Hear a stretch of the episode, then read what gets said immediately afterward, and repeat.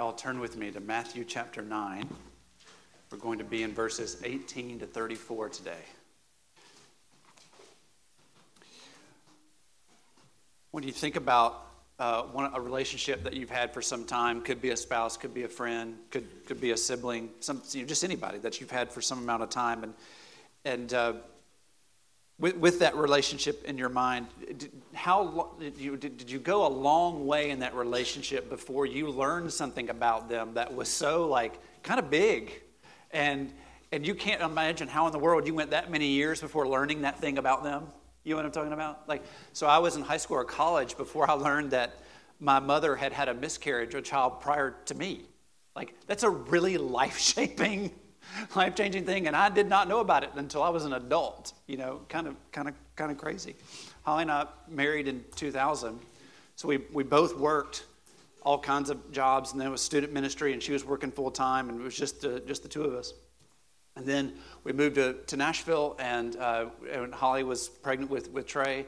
And, and, you know, then she had, had Trey. And I remember coming home from, from work one day, and, and Holly had cooked like this really great, great meal. And I said, it's been four years. I didn't know that she could cook like, like that well. Like, it's just, it's funny when, you know, you're in this committed, rela- like, so you're going to enter into a relationship with somebody that you, you, when you commit to them, you're just committing to what you know, right? Or what you think you know. Um, and, but you're also are committing to what you don't know yet and what you're going to get. You've got to go through life with somebody to know uh, and, and learn about one another. Go and then decide if you're going to you know commit to that. you got to keep committing. Even all the new things you learn. Well, if I'd have known that, I don't know. But I'm in it now, so you know I'll, I'll, that's that's just how, how you do. So the same thing is happening in Matthew. We're, we're going through the gospel, and if you're if you're thinking about Jesus for the very first time, as as as Matthew has revealed to you Jesus' past, where he's come from, and his identity and his ancestry, and he's revealed to you his teaching um, in Matthew 5, 6, and 7, now he's revealing to you what it was, what Jesus actually did with his, with his time and his ministry. We are learning more and more about Jesus as we go. And the people who are around Jesus as they've listened and are watched and kind of following along, they also are in some sort of this weird relationship with Jesus, and they are making a decision about the level of commitment that they're going to have. And that's starting to show itself in the text today, okay? And we're going to learn four new things about Jesus today in this text, verses 18 through 34. Um, about, well, there are really three about Jesus and one about ourselves and about how people respond to, to Jesus. I've, I've titled this message, Scandalous Faith and Visceral Reaction. Scandalous Faith and Visceral Reaction. So look with me, Matthew 9, uh, verse 18. The first thing I want you to know about Jesus from this text is that Jesus is willing. He, he is willing.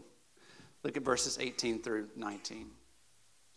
As he was telling them these things, Suddenly, one of the leaders came and knelt before, down before him, saying, My daughter has just died, but come and lay your hand on her, and she will live. So Jesus and his disciples got up. Okay?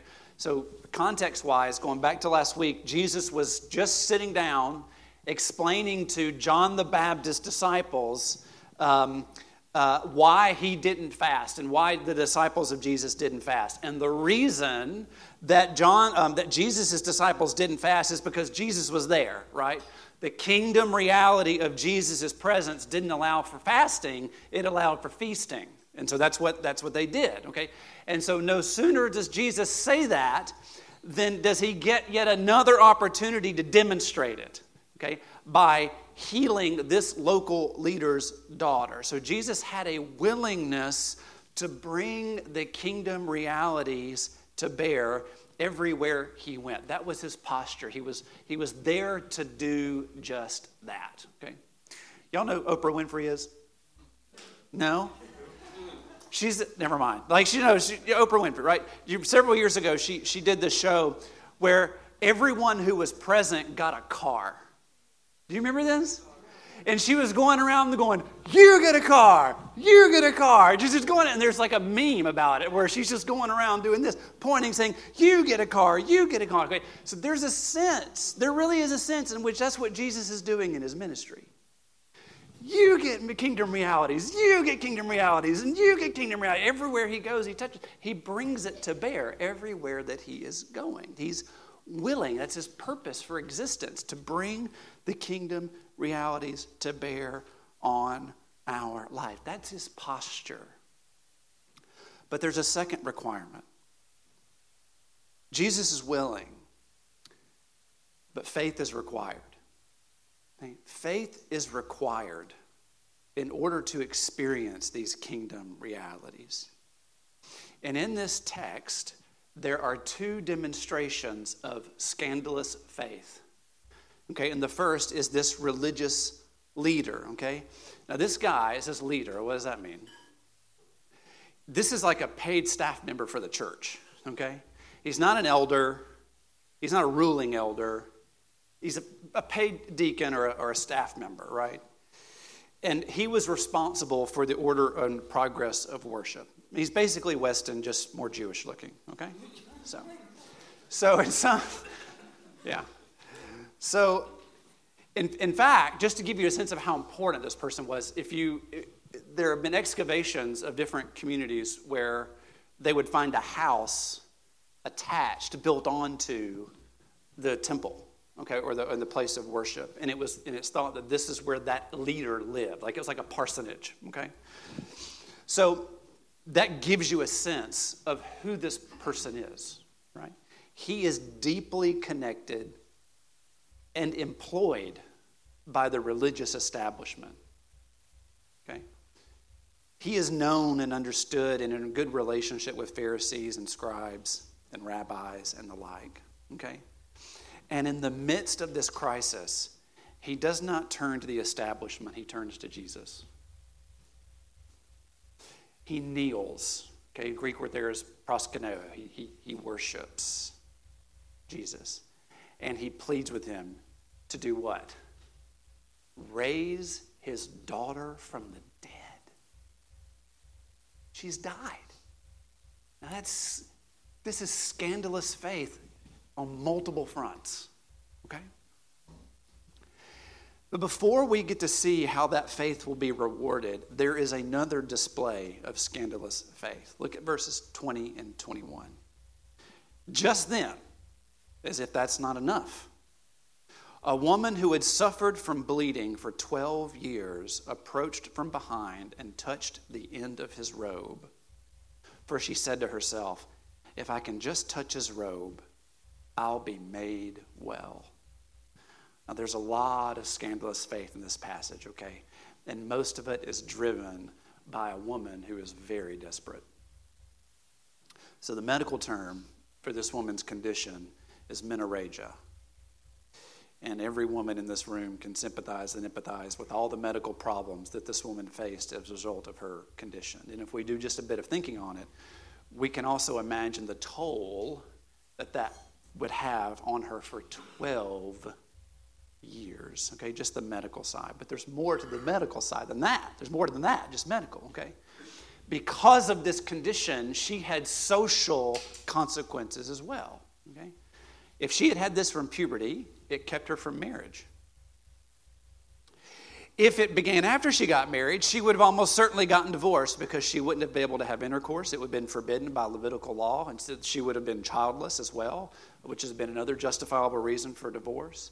And that childlessness would have been a burden of social stigma to carry, to say nothing of the economic consequences associated with being a single woman in this day and age. So, not just the medical, but all of the social consequences of having this condition that she's bearing as well. But it's not just the two, it's also religious. Okay? So, because of this condition, she was unclean. She lived ritualistically unclean, and she was forbidden from moving within a crowd of people because anybody that she touched or that touched her, that made them ritualistically unclean as well. Not even like their skin, I mean, like just their, if your clothes bumped, they would become, if you bumped into her, you would become as ritualistically unclean as she was just by touching her, right? So you've got these medical and social and religious burdens that she's carrying all because of menorrhagia, right? So she had nothing. She was desperate, and she was desperate, and that desperation led to an act of scandalous faith. Verse 20 she approached from behind and she touched the end of his robe, for she said to herself, If I can just touch his robe, I'll be made well. She feels terrible. What is she even doing out and about if she feels this terrible? She's believing in Jesus. She is socially stigmatized, but she is out and about. What is she doing out and about? She's believing in Jesus. She is ritually unclean. What is she doing in a crowd of people? She is believing in Jesus. And look at her mindset. If I can just touch his robe, I'll be made well. So, normally, in Jesus' day and age, if you were desperate for someone's help, you know, you wouldn't be like, oh, you know, just trying to gently, you know, get, get their attention. You would grab their robe and say, no, I need you now. I need you looking at me. I am, you'd be aggressive and you'd make a fervent case. But that's not what she does. She believes that Jesus has the ability or the power to heal her, but she doesn't want him to knowingly become unclean as a result of touching him. So she's just trying to slide in behind him and just barely touch his robe. And she believes that if she could just do that, then she would be healed because she believes something about Jesus' ability. Okay? Think of all the risk, all the burden. She's desperate and desperate. She, so she has a scandalous faith act in this moment. So we have a willing Jesus, and we have a requirement of faith in this leader and in this woman. And then we have third, Jesus' response to faith. And Jesus responds to faith with kingdom realities. That's what he responds to faith with. Look at verse 22. Jesus turned and saw her. Have courage, daughter, he said. Your faith has saved you and the woman was made well from that moment. Now let's let's break this down, okay? Jesus turned and saw her. this was not part of the plan. right? The part of the plan was, ooh, I touched him and he never knew it and I'm well and I don't even have to worry like none of this social stigma, none of the I got what I needed and now it's done. But no, Jesus turned and saw her when I worked at uh, well worked at Lifeway, we had a corporate building downtown nine years ago. There was also a cafeteria in the in the bottom, and so from time to time, I would go down there and get get something to eat. And one of the favorite things that I made down there was a sausage and biscuit. I ate way too many, sausage and biscuits. And so I just grab it and go and go sit at my desk and eat it. And it got to the point where I was a little bit embarrassed about the fact that I was going to get this treat like a dog every day, you know, to get this thing. So I was sitting, and we had offices with closed door with doors that t- at that time, which um, which we didn't have later. But so I was in my office, sitting at my desk, and I and I, my door was open, and I and I opened up the the foil, and I put this you know McDonald's style sausage and biscuit thing in my mouth, and one of my teammates walked by and into my office, and I made this face like, you know, like busted, you know, like, and he goes, I know what that look is. You're shame eating right now. You are shame eating right now. And it was,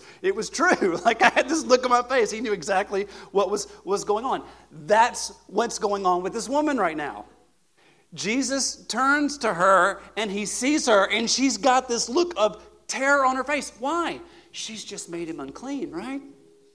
She was supposed to touch him and him not even know. And he, if he doesn't know, and I'm the only one who knows, and I'm never going to be around anymore, is he really ritually unclean? Like she thinks she's going to get away with something. If it's not, if a tree falls in the forest, doesn't make a sound. Does any it, does it make a sound? I mean, it, that's what's going on. She's terrified. So Jesus says, Have courage daughter. The word means put some cheer, put some confidence, put some certainty, put some boldness on your face. That's what it literally means. Have courage. Look like, own this moment, woman. What you just did is not shameful, it is boastful. It is a, it is a model. It's exemplary because what's he done? What she? She's believed in Jesus, and he calls her daughter, which is a term of endearment. Jesus expresses affection for a woman who has been socially stigmatized for 12 years. You know, often when I'm alone with Abby Jane, uh, she'll be sitting in my lap and I'll say, You're my favorite daughter. She's my only daughter. So it makes sense, right, Luke? Yeah, it makes sense. Right? I'm just trying to tell everything, which you, you everything that that word encapsulates, right? And that's what Jesus is doing here. Everything that she's fearing in this moment, she doesn't need to fear. It's a, it's a strong encouragement based on truth. Jesus publicly identifies with someone that everybody else has ostracized because he's willing. And she's had faith. And Jesus' willingness combined with our faith leads to kingdom realities in our life. Okay. When everyone else would have been ashamed of her and left her alone, Jesus took her in and restored her identity. And so he says, Your faith has saved you. Jesus doesn't rebuke her according to the letter of the law, but validates her according to her faith in him. Jesus doesn't rebuke her according to the letter of the law, but he validates her according to her faith in him. But he doesn't stop there. Look at verse 23. He just kept going. Jesus came to the leader's house. Like he saw flute players and a crowd lamenting loudly. The, the reason there are flute players, because that's weird, isn't it? just, I want you to, JJ, there's a lot of flute players in your line of work. Like, I, not so much, right? Like, there's just, I don't know when's the last time you, you that just doesn't. I've, I've been in the hospital around people who have died, and the families have not brought flute players. Okay, it's weird. It, it, it was customary in Jesus' day um, to start mourning the moment death happened. The body is decomposed very rapidly. Everything was finished within 24 hours. And, and mourning was, the expression of mourning was something that was just culturally expected of everybody uh, to do uh, and to do well, okay? So, um, in those expressions, uh, it, it, was the responsibility of the family to publicly display all this, and it usually had to be very, very extravagant. So, let me, let me give you an example to kind of contrast Jesus' environment and ours, and then this will make sense when it comes to Jesus' expression, okay? So, last week, my uncle died. Uh, his name was Donnell. He died in his 80s, in his sleep, in a hospital bed that was set up in the living room, okay? And uh, I went to the visitation and kind of got all the story of everything. So everybody else that was there, you know, five, six, seven, eight people that were there around him as he uh, um, lay asleep in his bed, in the hospital bed, it, you know, got to be like after midnight, and everybody else just was slumped in chairs or on the couch, and they all they all fell asleep. And then a few hours later, four or five in the morning, somebody wakes up and checks on him, and he had passed away. Okay, so to hear to hear Melissa describe it. It was very quiet, it was a very peaceful moment. There was some sadness, there was some joy, you know. But no one was mourning, or excuse me, how does it say in verse 23? There was no crowd lamenting loudly. There were no instruments being busted out, you know, to play, right? Um, it, it, it, it, was just a quiet, peaceful, sad, and joyful um, moment. That's the way we grieve. We're, you know, that's the way we grieve. That's not the way Jesus' people grieved. Just didn't do it that way, okay?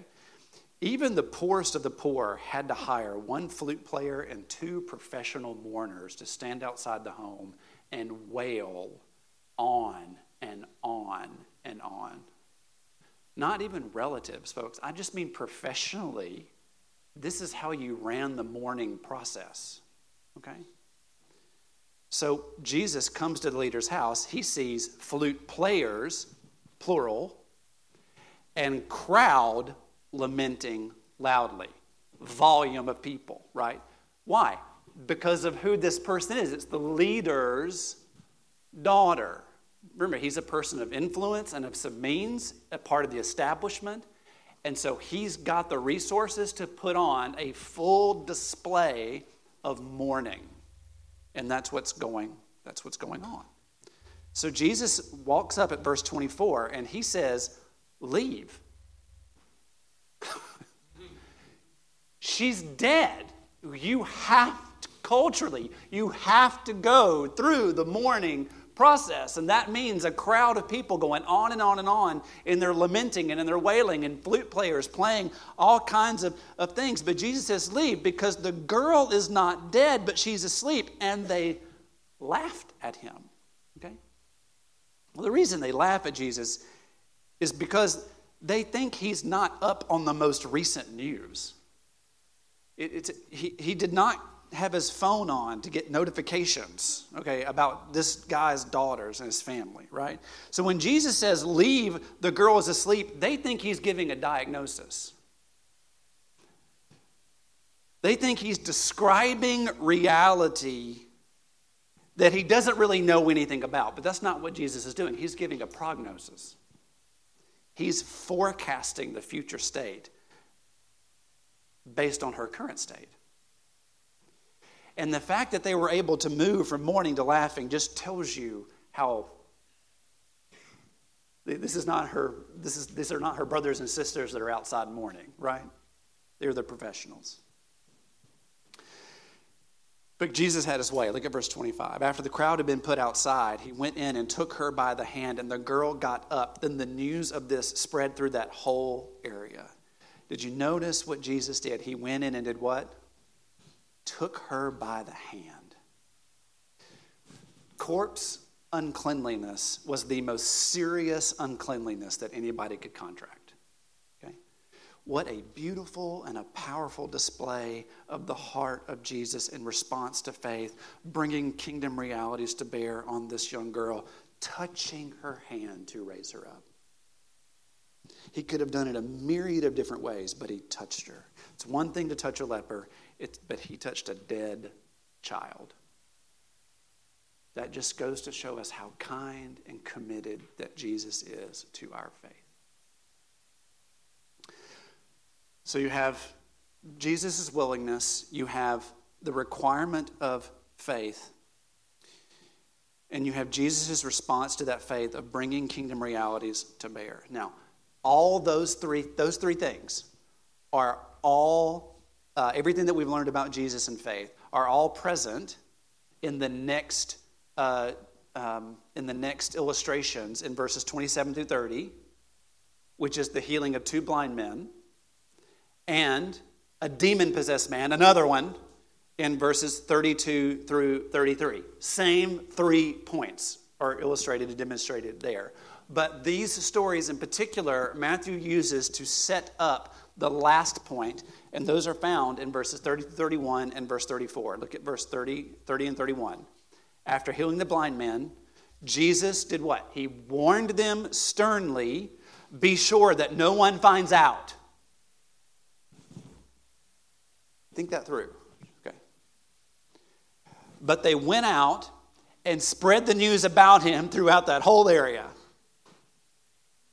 And then, after casting out another demon, everybody is now flipping out at Jesus' authority. Remember the crowds that would form in the Roman soldiers, you know, getting all worried about that. And his ability to cast out demons and his ability to make blind men see. And Matthew records this reaction by the Pharisees in verse 34. The Pharisees said, He drives out demons by the ruler of the demons. And that's the fourth thing I want you to see is that Jesus evokes visceral reactions. Visceral, strong, emotional, principled reactions. The reason Jesus didn't want blind men taking off talking about what he had just done is because he didn't want followers with impure motives. He didn't want to have the people rally and work to make him a political Messiah that he knew he was not going to be. Okay? The blind people didn't really know, they're not blind anymore, but they didn't really know who they were dealing with, and Jesus did not want things to get out of hand. Okay? In other words, Jesus knew that his ministry would elicit in some people very strong emotions and reactions that were premature and misplaced, even if they were well intentioned. Okay? And those were all good reactions. I'll talk about that in a minute. But in verse 34, there were also some strong reactions that were not well intentioned. The Pharisee response to Jesus is hostile. It is derogatory, it's defamatory, it is going after Jesus' credibility and his character because they can't dispute the facts of what just happened in front of them. It's not even principle. Like theologically, Pharisees believed in miracles. They just didn't want Jesus to be performing them. They see Jesus as a threat, and so they attempt to discredit him by aligning him with the devil. It's like, it's a pretty hard move, isn't it? Now, Jesus will deal with this in chapter 12. I think we might get there before Thanksgiving, okay? But not everybody thinks Jesus hung the moon. In fact, by the time we come to the end of the gospel, pretty much everybody will oppose Jesus or at least betray him. Everybody. Most people. Everybody is on his bandwagon now. Nobody will be on it when he gets arrested. Okay? Sometimes faith results in miracles, sometimes miracles result in faith, but oftentimes we have no idea how people are going to respond to Jesus. He evokes very strong reactions. Okay? Okay. Jesus is willing, faith is required. Jesus' responds to faith with kingdom realities. And Jesus evokes very strong responses. Okay? So I want you to see the pattern and the truth. The pattern and the truth. Here's what I've noticed going through chapters 8 and 9 as Jesus has just gone about doing his thing. Okay? The, the desperate follow Jesus. Here's the pattern the desperate follow Jesus, admirers use Jesus, and religious hate Jesus. You're going to see it time after time after time after time, all the way through the gospel. Desperate follow Jesus, admirers use Jesus, and religious hate Jesus. Religious folk feel threatened if you work very hard at your morality, thank you very much, and you especially do that through the mechanisms that religion offers you, that is a th- Jesus' life and ministry to those that you have deemed unclean. That is a threat to be dealt with. And the Pharisees are on point. They are ready to deal with it. And if you look at the crowds, already in 8 and 9, who admire Jesus these are people who like Jesus to the extent that they can control him. Admirers of Jesus want Jesus to rule according to their terms, according to what they like and what they can control about Jesus. And if it doesn't work out, then they will admire and use someone else. And by the way, admirers are not better than haters, they're actually in the exact same camp. Sometimes it's worse because they look like followers, but they are using Jesus to get a higher good than him. But not so in the desperate. The outcast, the hopeless, the oppressed are people who knew Jesus just as he is. They are the Beatitudes on display. They are people who become examples of the full hope of the gospel because they are completely empty of self and they know they need Jesus. So, are you desperate, admiring, or hating. That's the pattern. How are you responding to Jesus? And the second thing that I want you to see is the truth. There's a lot of gospel in this text.